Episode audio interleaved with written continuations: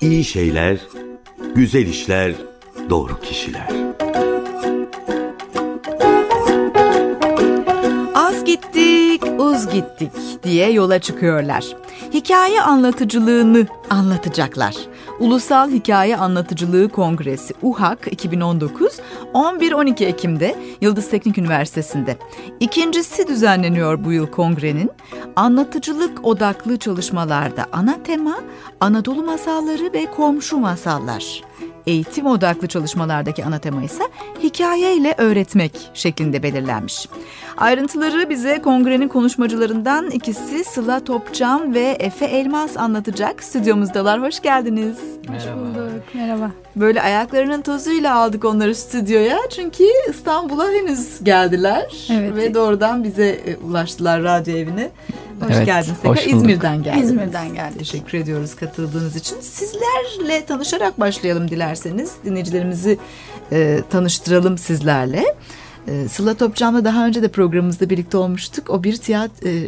oyunculuk eğitimi, Evet. tiyatro eğitiminin ardından hikaye anlatıcılığını seçmiş biriydi. Siz bahsedin ne olur ben anlatmayayım sizi size ya da Ee, dinleyicilerimize. Kısaca bahsedeyim Kısaca, çünkü çok evet. uzun bir hikaye benim masal anlatıcılığına hem gönül vermem hem de yapmam ama e, 2008 yılında oyunculuk bölümünden mezun olduğumda e, uzun yıllar oyunculuk yaptım. Yani gençlere, çocuklara. E, 2014 yılında da masallarla tanıştım. O da aslında kızımın doğmasıyla biraz e, oldu. Yani çocuk edebiyatına olan ilgimden dolayı. Bu çocuğa Ama- biraz masal anlatmak lazım diye. Evet çünkü e, bana masal anlatılmamıştı. Başka hikayeler anlatılmıştı ve böyle ah masal diye bir şey varmış diye bir aydınlanma yaşadım. Ama sonra baktım ki masaldan anlatmaktan çok zevk alıyorum. O anlatırken ki oluşan atmosferden çok keyif alıyorum. Yani ben acaba bunu derinleştirebilir miyim? Hani mesleğime bu şekilde katabilir miyim? Tam o sırada yüksek lisansımı yapıyordum. Tezimi de o şekilde seçtim. Masal anlatıcıları eğitim ve hazırlık süreçleri diye. E, onunla hem kuramsal olarak derinleştim hem birçok eğitim aldım. Şimdi bu yıla kadar 5 yıldır yaklaşık masal anlatıcılığı yapıyorum. Pek çok farklı eğitime katıldınız bu arada. Evet. Siz de pek çok farklı masal anlatıcılığı ile ilgili işin içinde oldunuz. Hatta işte Efe Elmas'la da birlikte çalışıyorsunuz. Biraz öyleyse Efe Elmas'ı da tanıştıralım dinleyicilerimizle. Tabii. Sonra o birlikte yaptıklarınızdan söz edelim. Tabii şöyle benim de masallara, mitlere girmem aslında biraz enteresan oldu. Evet siz mühendislik Ee, eğitimi evet. almışsınız bir de üstelik. Yani tiyatro sanki biraz daha yakın gibi hissediliyor ama Evet. mühendislik gerçekten Evet, ilginç. Gıda mühendisliğinden Hı hı. mezun oldum. Hatta yüksek lisans da yapıyordum İzmir Yüksek Teknoloji'de gıda mühendisliği ile ilgili. Rotavirüstü daha çok virolojiydi. E, ama mitler, sembolizm, arketipler bunlar benim kendi hayatımın temel ilgi alanlarından biriydi. Yani mühendislikten çok da önce ortaokul, lise son gibi dinler tarihini okumaya başladım. Kutsal kitapları okudum. Ama yeterince içine giremeyince bu sefer biraz tasavvuf, biraz hermetizm, biraz sembolizm derken peşi sıra okumalar geldi. E, o zamandan beri de okumalar ve araştırmalar devam ediyor. E, bütün bunlar benim ilgi alanımken tabii ki bir taraftan da liseden mezun oldum İzmir'de. Sonra gıda mühendisliği mezun oldum. Sonra yüksek lisansa gittim ve tam o dönem bir kırılma anı yaşadım. Gerçekten beni ben yapan şey bu mudur? Yoksa çocukluğumdan beri ilgi duyduğum bir dinler tarihi var, sembolizm var, mitoloji var. Bu alan mı acaba diye bir kırılma yaşadım ve öbür alanı seçtim. Diğer alanı seçtiniz Evet. mühendisliği değil. Mühendisliği bıraktım orada. Yüksek lisansı bıraktım. Ee, biraz dinlendikten sonra tekrardan yüksek lisansa başladım. Çünkü akademik taraf da çok içimde yanıyordu. Ee, 9 Eylül'de kadın çalışmaları bölümüne e, girdim ve orada yine mitolojiyle ilgili yüksek lisans yapıyorum.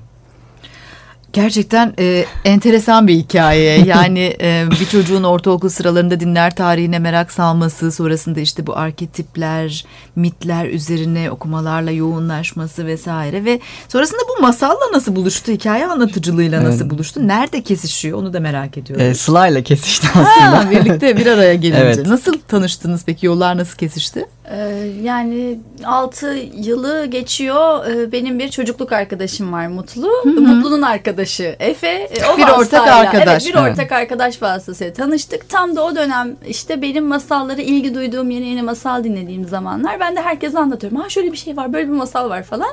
Efe ile de böyle sohbet etmeye başladık. Telefonda ben masal anlatıyorum. Efe diyor ki aa bu burada işte şu mitte Sizin geçiyor. anlattığınız masalların içindeki sembolleri mi yorumlar Evet. hale geldi? Evet telefonda bana konuşurken sohbet sırasında aa işte biliyor musun ben burada böyle bir şey okudum. Şu kültürde bu var bu var falan derken bizim böyle sohbetlerimiz hep bu şekilde Hmm. evrildi. Sonra dedik ki biz bunu kendi aramızda yapmayalım. ee, insanlarla paylaşalım. Çünkü çok keyifli olmaya başladı. Evet Ve tahmin ediyorum. e, biz de aslında hayatımıza çok katkısını gördük. Hayata bakışımızda, hayatı yaşayışımızda böyle bu şekilde yorumlayarak masalların, mitlerin e, sembollerini yorumlayarak e, böyle bir hani masal diyarında yaşıyoruz diyeceğim çok basit kaçmasın ama gerçekten hayatı bir masal gibi tüm yönleriyle ele alabilmek böyle yani Efe ile yaptığımız çalışmalar sayesinde oldu. Biz böyle için. küçük dünyamızda günün içinde ne kadar önemsiyoruz kendi hayatımızı, etrafımızda olup biteni ve sanki ilk defa yaşanıyormuş gibi yaşıyoruz. Büyük bir yanılgı içinde. Galiba o yanılgıdan çıkmamıza yardımcı olan bir şeyden söz ediyoruz. Masal deyip geçmemek lazım. Ne var o masalın içinde? Hem çocukları hem yetişkinleri etkileyen, onu içine alan ve işte bu böyle e, geniş bir e, belki yaşam algısı e, sahip olmasını sağlayan. E, masallar çok güçlü aslında. E, yani mitler, masallar, efsaneler, destanlar bunlar sözel kültür ürünleri ve binlerce yıllık içinde evriliyorlar aslında. Toplumların ürettiği anonim şeyler ve masalların içinde çok güçlü simgeler var. E, simge diliyle aslında konuşuyorlar bizimle. E, hem hayatın içindeki olayları anlatıyorlar ama sizi dinlerken başka bir aleme götürerek anlatıyorlar. O yüzden doğrudan e, sizi bir acı gerçekle yüzleştirmeyip dolandırarak şefkatli bir şekilde sanki bir büyük babanın, büyük annenin dizin dibine oturmuşsunuz da o size bir öğüt veriyormuş gibi anlatıyor masallar aslında. Kıssadan hisse oluyor Evet, yani. kıssadan hisse oluyor. E, iki boyutu var. Bir tanesi masalların e, en e, basit bir şekilde anlaşılabilecek. Hani dinlediğinizde anladığınız kısım. Bir de daha derinde bilinçaltına daha e, derin ruhsal olarak çalışan bir sembolik Hmm. lisanı var. E, genelde e, işte Freud'la başlayan, Jung'la başlayan, Fromm'la devam eden ve bir sürü kişinin incelediği, içine girdiği bir sembol dili var masalların ve mitlerin. Psikanalizle bağlantılı, psikolojiyle doğrudan bağlantılı. Evet psikanalizle bağlantılı ama psikanalitik yaklaşım tek bir yaklaşım. E, Carl Gustav Jung'un arketipsel yaklaşımı başka bir yaklaşım psikanalitik kuramdan. E, o yüzden sembolizmin birkaç farklı yaklaşımı var. E, ben biraz da Carl Gustav Jung'un yaklaşımından gidiyorum o arketip dediği kavram üzerinden. Nedir o? E, arketip şöyle bir kavram. Arketipos'tan geliyor. İlk form demek. Jung şunu fark ediyor. Hepimiz insanların e, bireysel olarak rüyalarını inceliyor. 80 bine yakın rüya yorumlamıştır terapi amaçlı. Ve fark ediyor ki rüyalardaki bazı imgeler e, kültüre göre değişmeden evrensel imgeler. Yani e, bunu mitlerde ve masallarda da buluyor. Dünyanın çeşitli coğrafyalarında aynı mitler var. Aynı masallar var. Aynı semboller var. Ve bunun kökenine inmek istediğinde fark ediyor ki herkesin bireysel bir bilinçaltı var. Ama bütün insanlığı bir araya toplayan bir kolektif bilinçaltı olduğunu tespit ediyor, anlıyor vakalardan. Rüyalarda da örneğin mesela e, şey e, balık görmek. Herkesin ortak bir Evet, e, imgesi. rüyası olabilir değil Hı hı, mi? Tabii. Ee, işte dinlerde geçiyor, masallarda o balık imgesi mesela. Ve fark ediyor ki bazı imgeler bu insanın ortak bilincinde çok güçlü ve kendini tekrarlıyor. Bunlara arketip diyor. Biraz Platon'un idealarına benziyor. İdea kavramına benziyor biraz. E, bu arketipler de işte figürler olabiliyor. Mesela Hızır gibi, yaşlı bilge kadın gibi. Ondan sonra işte veya cadı gibi ya da işte e, kandıran hileci, trickster gibi böyle bazı e, figürler olabiliyor veya güneşin doğuşu, güneşin batışı gibi imgeler olabiliyor. Bunlar masalı veya meti dinlediğimizde ya da rüyamızda gördüğümüzde hemen etkilenerek uyandığımız ve zihnimizden çıkmayan çok güçlü imgeleri temsil ediyor. Enteresan. Gerçekten çok enteresan ve bir derin nefes alma ihtiyacı duyuyor insan. Bilmek istiyor bir de anlamak istiyor bir diğer taraftan. Ee, az önce şeyi söylemiştik. Çocuğa ve yetişkine nasıl yaklaşıyor masal diye. Siz ne dersiniz onunla ilgili? Ee, ben aslında çok ayırmıyorum. Hı hı. Şöyle ayırmıyorum. Ee, masallar eskiden böyle hani Anadolu masalları da e, köyden köye gezerlermiş. Ve e, şey hani bütün köyde kim varsa toplanırmış zaten masalcının başına ve hepsi aynı masalı dinlerlermiş. Hani böyle 3-5 yaşa bu anlatılır 7-11 yaşa bu anlatılır gibi bir şey yok aslında masallar için. Ama işte o sıradaki atmosfer değiştiriyor. Şöyle bir şey var çocuklar masalı kalpleriyle dinliyorlar. Ee, ve o e, zihinsel sorgulamalardan uzaklar. Ah nasıl yani işte burada vahşet var, burada şiddet var demiyor çocuk. Ya da işte böyle o simgelerin anlamları üzerine falan derin derin sorgulama yapmıyor. Yapmıyor. Tamamen masalı ben içiyor diyorum ona. Hatta böyle ağzı açık dinlemek de deniyor. Böyle hani ağzınız açık bazen dinlersiniz ya bir şeyi. tamamen O zaman kapılıp hiç, böyle. hiç sorgulamazsınız ve alırsınız. Şimdi masalın e, Efe'nin bahsettiği o şefkatli tavrı bu. Size öylesine kalbini açan birine sert bir şey söylemezsiniz. Masalda çocuğa onu yapıyor. Ama yetişkin zihnimizle ama şimdi modern zamanlı yetişkin zihniyle bizler bir masal dinlerken çok olmuyor biliyor musunuz? Okurken daha çok oluyor. Ee, zihin devreye giriyor. Ya acaba burada ne söyledi? Acaba burada ne yaptı? Ama böyle söyleyince masalın bize olan katkısını çok alamıyoruz. Ee, sadece ön yargılar. Aa işte burada o zaman e, toplumsal e, cinsiyet eşitsizliği var. E, burada o zaman işte kalıp yargılar var. Ama hayır masal bunun ötesinde bir şey anlatıyor. Aslında biz o masalları da çok güzel eleştiriyoruz değil mi? Evet. Diğer taraftan yani bu e, beynimizle dinlemeye, mantığımızla dinlemeye başladığımızda bir sürü e, olmaması gereken şey bulabiliyoruz içinde çocuklara. Yönelik işte şi- dediğiniz gibi şiddetler, vahşetler, e, kadın erkek eşitsizlikleri vesaire vesaire. Ama onlar bu hayatın konuları. Onlar da var hayatta ama bu hayat masal bu hayatı konu almıyor. Masalın ele aldığı konu bambaşka bir gerçeklik. O yüzden hani toplumsal cinsiyet eşitsizliği vara inanıyorsam ben bu zihnimle uçtuklarına inanmamam gerekir. Hani çelişki olmuş oluyor o zaman. E, o zaman şunu da sorgulaman lazım. İnsanlar nasıl uçar ki? Hani ayağında bir ayakkabı gibi iki dakika nasıl gider ki? Sorgulamam Bütün gerekir. gerçek dışı şeyleri kabul etmememiz gerekir öyleyse. Yani biraz daha orada masalı dinlerken ki algımızın daha açık ve şey olması gerekiyor. Ön yargısız olması gerekiyor. Toplumlara da bir ayna tutuyor aslında masal yaşanan zamanlara ve toplumlara, toplumsal olaylara değil mi? Evet tabii ki aynı tutuyor. Bir kere e, kültürel altyapısını da reddedemeyiz. Yani bir kültürel altyapıdan da toplanıyor. Ve toplumların e, bir aynası olarak aslında hem bir sorunu belirtiyor hem de bir çözüm sunuyor aslında. E, mesela masallar e, ve mitler de öyle.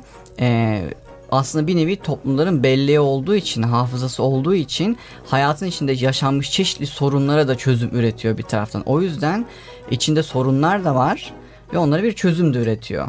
Yani bir denge ve adalet getirmeye çalışıyor. Bir örnek verebilir miyiz? Böyle hani çok e, masalın tamamını anlatmamız mümkün değil ama böyle belli bir yerlerden küçük alıntılar yaparak belki. Keçeli geldi benim aklıma. Tamam. Biraz ondan bahsedebilirsin belki sen Keçeli'den. Tabii Keçeli diye bir e, Türk masalı var. Bu enteresan bir masal. E, babasıyla yaşanmış bir olayı anlatıyor. Annesi vefat ediyor ve annesinin verdiği bir yüzük var. Ve yüzük kime uyarsa onunla evleneceğini söylüyor. Çok e, ilginç bir şekilde ve yüzük kızına uyuyor. Ve e, Hmm. Bu kızı... kime uyarsa onunla evlenecek kısmı mesela çok ortak bir şey Evet değil mi? ortak bir tema. Kül kedisini filan da çağrıştırdı bir anda o Evet. ayakkabılar denenir vesaire. ayakkabının uyması. Burada şöyle bir e, durum var. E, e, onunla evlenmek istiyor ve kız istemiyor. Çünkü babası doğal bir sebeple ve bir şekilde oradan kaçıyor ve simsiyah bir keçeye bürünerek saklanmaya başlıyor. Başka bir sarayda yaşamaya başlıyor. Aslında burada biraz o utancı temsil ediyor aslında. Bu mesela doğrudan bir toplumsal olay. E, bu bir ensest olabilir, bu bir travma olabilir, bu bir acı olabilir. E, burada aslında bir utancı ve nasıl onunla başa çıkacağını anlatıyor. Orada bir sarayda mutfağa giriyor. İşte orada çalışmaya başlıyor. Aslında bu şu demek. İlla hani e, o şekilde almasak da o durumdan uzaklaşıyor ve kendi içinde, kendi mutfağında, o gıdanın piştiği yerde kim olduğunu arayışına giriyor aslında. E, çünkü böyle bir durumda ilk karşılaşılan durum bende mi bir sıkıntı var? Ne oluyor? Dur o şok. Kendini sorguluyor. Evet, kendini sorgulama vardır. E, hali orada oradan kaçıyor ve mutfakta bir arayışa giriyor aslında o besinlerle beraber. Sonra zaten bir e, prensle beraber masal devam ediyor. Ama bu güzel bir şekilde böyle bir olay olursa bunun çözümü nedir diye. Çocuk bunu anlamak zorunda değil. Ama Freud da Jung da Erich Fromm da aynı şeyi söylüyor e, psikiyatristler olarak. Çocuk bu masalı dinlerken bilinç altında bilinçaltı o sembol dilini biliyor, simge dilini biliyor ve oradaki karakterle kendini özdeşleştiriyor. Metaforlar oluşuyor. Metaforlarla evet. Ve sonra o kahramanla beraber korkuyor, o kahramanla beraber üzülüyor ve o kahramanla beraber aşıyor. O yüzden diyorlar ki hepsi birden bilinç altındaki o fobileri aşmanın en iyi yoldur masal. O yüzden sakın masallardan vazgeçmeyin diye e, uyarıyorlar. Eğitimler veriyorsunuz birlikte. Nasıl e, o eğitimler? içeriğinde neler var? Biraz paylaşır mısınız?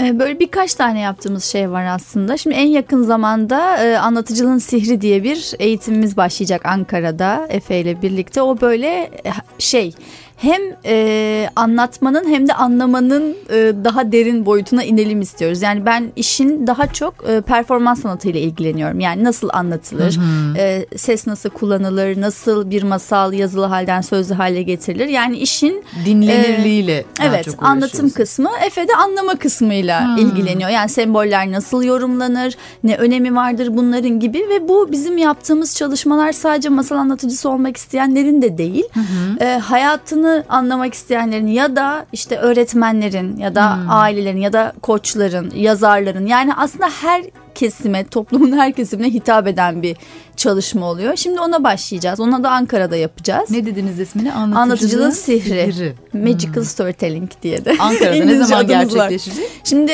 bu e, pazar günü tanıtım toplantımız olacak. E, Kasım ayında başlayacağız. Ona Ankara'da başlayacağız. Ee, İzmir'de yaptığımız çalışmalar var. Onlar hı hı. E, eğitim değil de atölye çalışmaları oluyor. Masal ve arketipler. Orada da yine işte e, ben bir masal anlatıyorum. Efe masalı yorumluyor ve sonra çalışmalar yapıyoruz ki bir masal üzerinde daha çok derinleşelim. E, o masal bize ne anlatmak istiyor? Nereden çok etkilendik? Bizim hayatımızda hangi noktaya temsil ediyor şu an bu işte hikaye gibi. Hı hı. E, çok güzel de gidiyor. Şimdi dört haftadır yapıyoruz onu. Varoluş amacı diye böyle.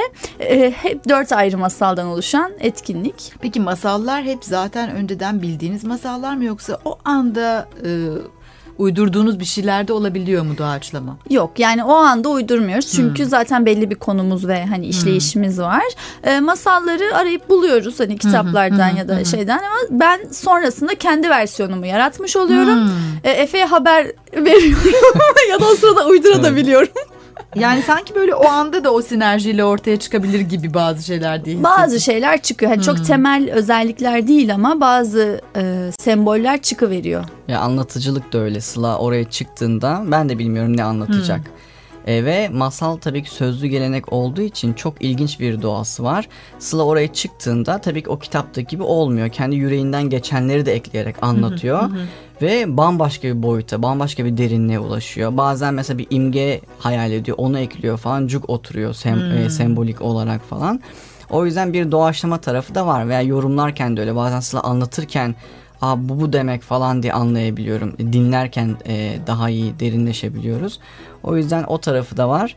Ama tabii ön bir hazırlık yapıyoruz muhakkak. Tabii. Kimler katılıyor peki eğitimlere?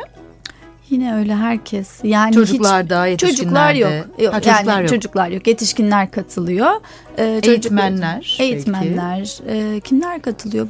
Birçok meslekten. öğretmenler var. Hı-hı. Psikologlar veya Hı-hı. PDR'ciler katılabiliyor. Ondan sonra daha çok e, kendi Yoga. yogacılar katılabiliyor. E, yani bu konularla ilgilenen herkes katılıyor. Şimdi bir kongre var önümüzde. Ulusal evet. Hikaye Anlatıcılığı Kongresi. 11-12 Ekim bu hafta sonu evet. değil mi? E, gerçekleşecek Yıldız Teknik Üniversitesi'nde ve ikincisi Hı hı. gerçekleşiyor bu yıl kongrenin. Sizler de kongreye katılmak üzere İstanbul'dasınız aynı zamanda. Biraz kongreden, kongrede neler yapacağınızdan da bahsedelim. Kongrede e, yani ben kendim üç çalışma yapacağım. Biri Efe ile Efe ondan bahseder e, atölyeden. E, bir de e, sevgili hocam Özlem Belkıs'la e, bir bildiri sunacağız. O da günümüz masal anlatıcıları hani nasıl hazırlanır? O, o yaptığım yani aslında tezimde konu aldığım alan araştırmasını bir bildiri olarak sunacağım. Çünkü orada e, tezimde şunu araştırdım, röportajlar yaptım. Nasıl hazırlanıyorsunuz? Neler okuyorsunuz? İşte eğitim gerekli midir?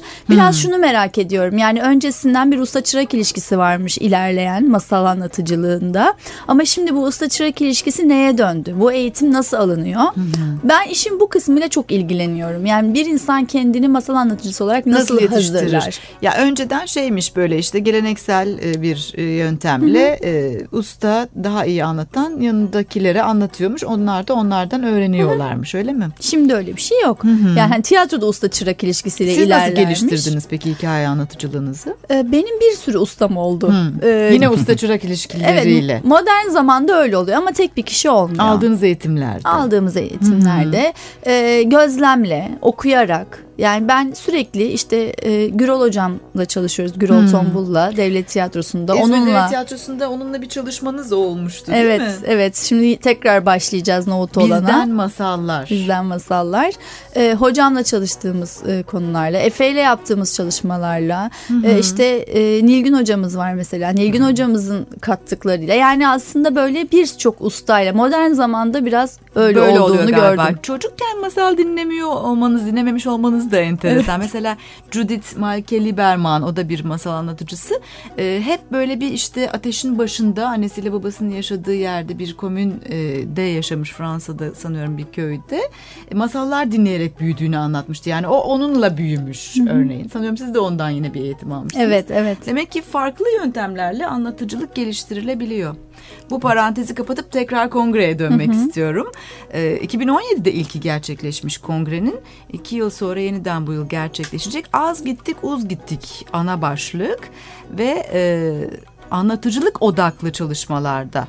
Anadolu masalları ve komşu masallar e, başlıklı bir ana tema belirlenmiş. Bir diğer ana tema da az önce sizinle de konuştuğumuz belki hikaye ile öğretmek. E, siz neler söylersiniz kongreyle Ee, ilgili? ben de e, bir bildiriyle katılacağım. Bir Sıla ile ortak atölyemiz var. Masalı e, derin anlamak, etkin anlatmak diye. Bir de e, bir e, ma- masalın arketipsel doğası ve bilişsel süreçlere katkısı diye bir bildirim var. Biraz bu eğitimde yani bilişsel süreçlere çocuklara nasıl katkısı olabilir, yetişkinlere nasıl katkısı olabilir, masalların nasıl bir doğası var. Biraz onlardan bahsedeceğim bu bildiri kapsamında. Heyecanlıyız bu e, iki gün orada olacağız. Evet, anlatıcılık konuları ve eğitim konuları başlıkları var ki e, eğitim konularında hakikaten e, çocuklara yaklaşımla ilgili çok önemli başlıklar üzerinde konuşulacak. Katılımcılar e, sizlerin dışında yine e, olacak herhalde. Evet evet pek çok katılımcı çok değerli hocalarımız da var.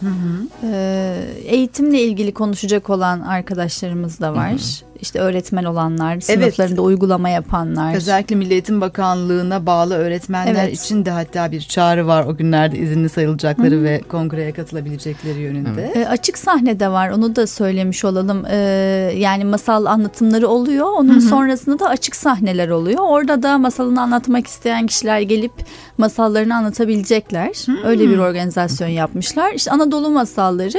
Ben de bir masal anlatacağım orada. İzmir masalı seçtim. İzmir'den geliyorum diye.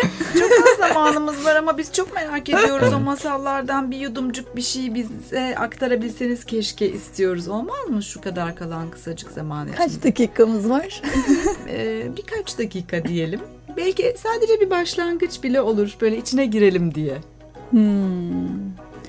O zaman Son bir dakikanın içindeyiz aslında. Hani böyle bir e, bir masal nasıl başları dinleyelim en azından. Onunla veda edelim sevgili dinleyicilerimize. Size teşekkürlerimizle. Evet, bir zamanlar dünya daha yeni yaratılmışken, her şey çok yeniyken, ağaçlar kocaman kocaman, kayalar büyük ve görkemliyken, güneşin doğuşu ve güneşin batışı her zamankinden daha muhteşemken, küçük bir kız çocuğu yaşarmış o kayanın dibinde. Çok teşekkür ediyoruz.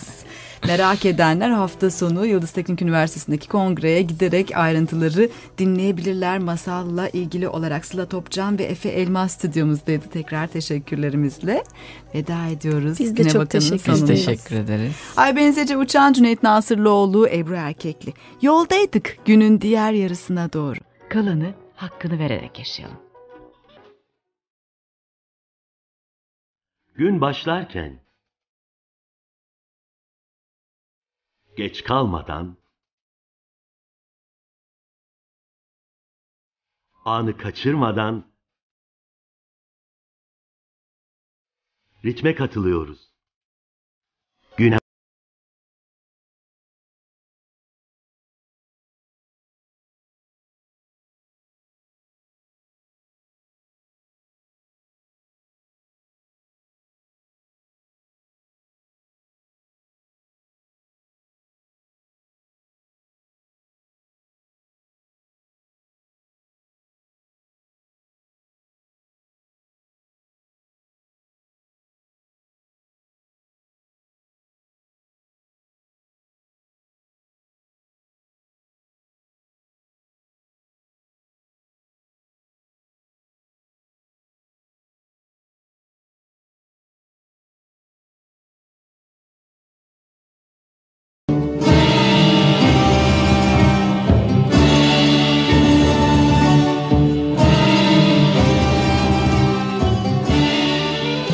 Milletin huzur ve güveni için, Fırat'ın doğusunda barış koridoru için Türk Silahlı Kuvvetleri mücadeleye hazır.